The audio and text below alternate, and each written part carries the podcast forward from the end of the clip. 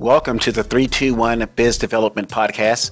My name is Clarence Rick Napier, CEO of 321 Biz Dev LLC, located in Sacramento County, California. 321 Biz Dev LLC is a business development and sales industry think tank. Our business is people, our product is sales performance. 321 is the only company with sales systems for white collar professionals who did not have access to affordable sales and business development training in college or through certification programs. 321 is the company to call if you or your sales team want to master the following four main sales functions contacting, prospecting, appointment setting, and closing. 321 supports CPAs, attorneys, insurance agents, insurance brokers, dentists, real estate brokers, cosmetic surgeons, and real estate investors. In addition, 321 features the most talented business professionals on our podcast from North America and from around the world. 321 BizDev services are available worldwide where the English language is spoken. Our website is 321bizdev.com, powered by sitemarket.com, and we can be reached toll free in the US and Canada at 833 321 3212. We hope you enjoy today's podcast. Well, hello, 321 Biz Development Podcast listeners. The title of this podcast is The Consultants Are Many, but the Results Are Few. And wow, where did the idea to produce this podcast come from? My company speaks with hundreds of business owners and salespersons per month. Not all are prospects. Many are not in the business categories 321 supports. 321 supports white collar business owners and salespeople. We speak with business individuals who have had their companies for a while. Some just purchased existing companies. Some are new to sales, and some have been in sales for 5, 10, or 20 years. A business colleague mentioned to me the other day that I should upload 321 sales training content to the masses on one of these self help websites. I considered it for a few minutes, but decided not to do it. But I did get to see hundreds of individuals and small companies selling sales training and business development services. I decided not to upload 321 sales training content to the masses to these sites because selling is an art and a science. Plus, the industries 321 supports market big ticket, high price items to their prospects. Long story short, I didn't want my company's materials to be out there in a garage sales, flea market type environment. A lot of hard work, sweat, and tears went into creating my company, and the people I support get both strategic and tactical selling advantages from using 321 sales and business development education. This podcast is not intended to belittle any other company services but we do at 321 BizDev LLC want to put some competitive distance between what we claim our consulting services offer white collar business owners and what other companies offer. There is a stark difference between what 321 BizDev LLC offers and what other companies offer, in our professional opinion. There is no best way to start this conversation, so let's get right into it. Before 321 begins conversations with sales training prospects, we ask the question why does the business owner think he or she needs sales training or business development support? The good news is the small business owner acknowledging he or she needs support. Some business owners, managers, and sales reps will not admit help is needed. There's nothing wrong with not needing sales education people get what they choose. Maybe current sales performance is very outstanding for uh, small business owners, managers, and sales reps. And the word profitability is a relative term. What is profitable for one business person may be inadequate for another. But when the business owner does acknowledge sales education is needed, that is a good thing. That's admitting to want business to be better.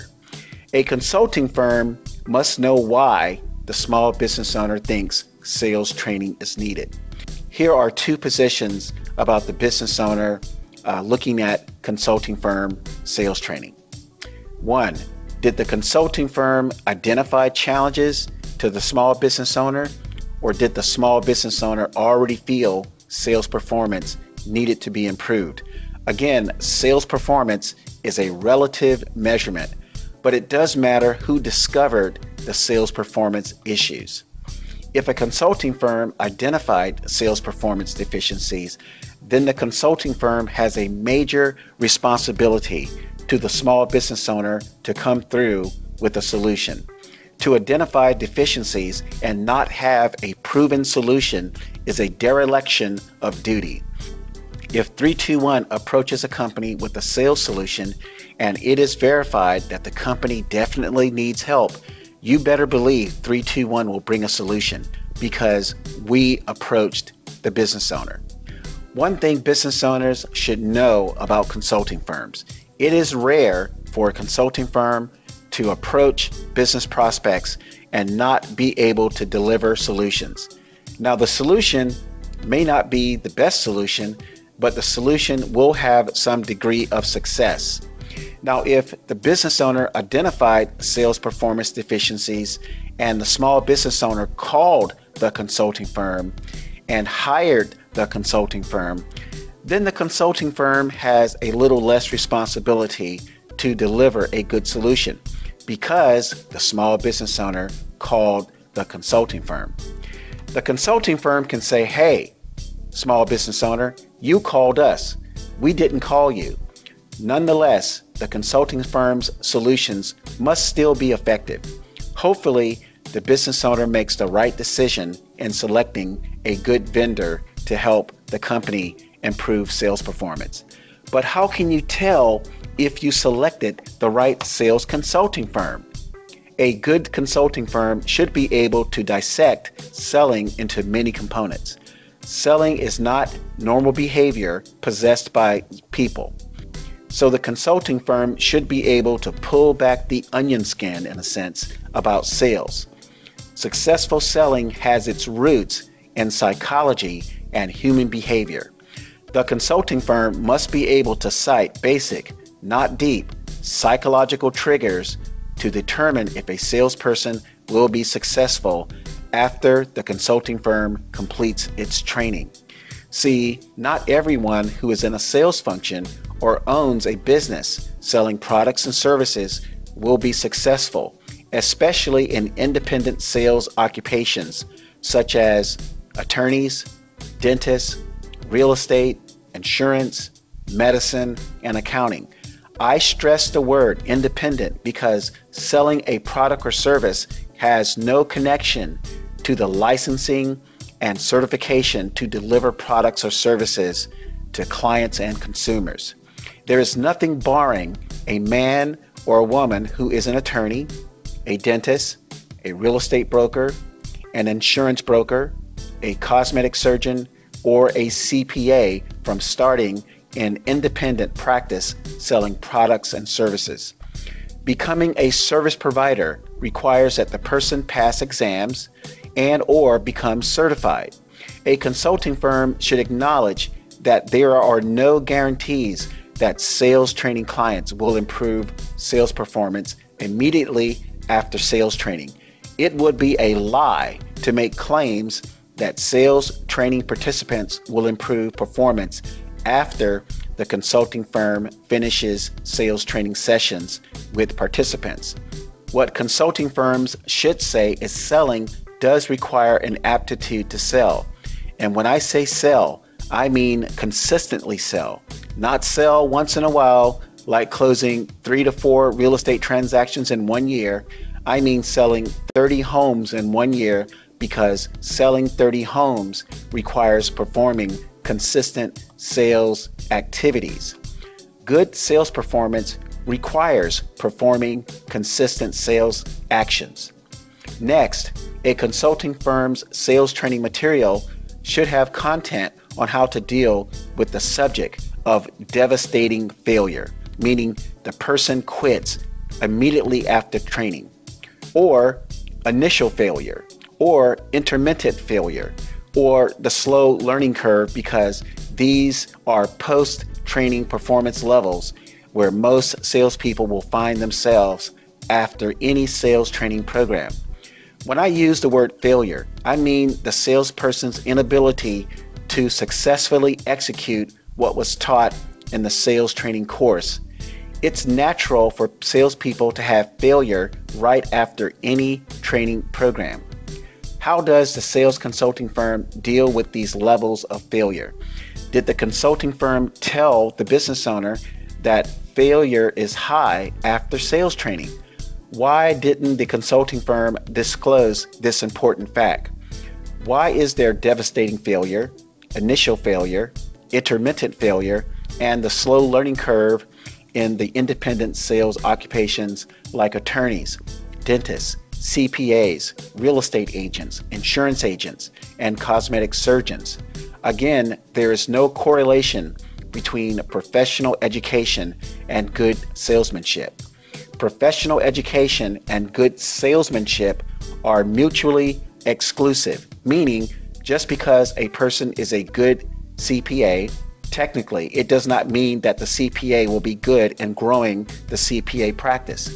Because of choice and the freedom to make as much or as little money the independent salesperson wants, independent sales is one of those occupations where sales performance failure is tolerated and is the norm, meaning you can be a technically brilliant CPA, real estate broker, insurance broker, dentist, attorney, cosmetic surgeon.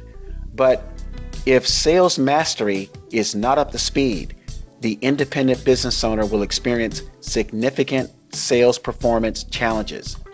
The best way to minimize sales failure, especially before a sales training course, is to screen sales training reps for sales aptitude before you hire them. But small business owners cannot screen sales training candidates because sales reps are independent. A sales manager cannot turn down an independent realtor or not hire an insurance agent on the basis of not having sales aptitude. What about the man or woman starting a CPA firm, a real estate brokerage, an insurance brokerage, a law firm, a cosmetic surgery center? He or she is not going to deny himself or herself the opportunity to own a business because he or she had no sales training. Failure is a large component of an independent sales organization. It can be minimized, but never eliminated. In fact, a business owner introducing sales training to its independent agents can expect only 10% of the agents to be excited about the training. About 40% will be lukewarm about sales training, and the remaining 50% will not like sales training because they want making money and sales to be easy. But sales consulting firms will not tell business owner, sales manager clients these statistics.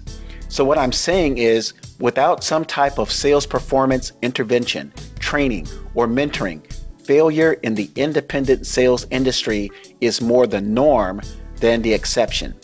And a sales consulting company should not only communicate this to his or her small business owner clients, but the sales consulting company should have a sales program to minimize the consequences of failure for the sales reps being trained. If the sales program does not acknowledge that the likelihood of failure is high, nor has within its training program to help salespeople quickly recover from failure, then the sales training program is not good. What the consulting firm should tell its business owner and sales manager clients is corporate account executives.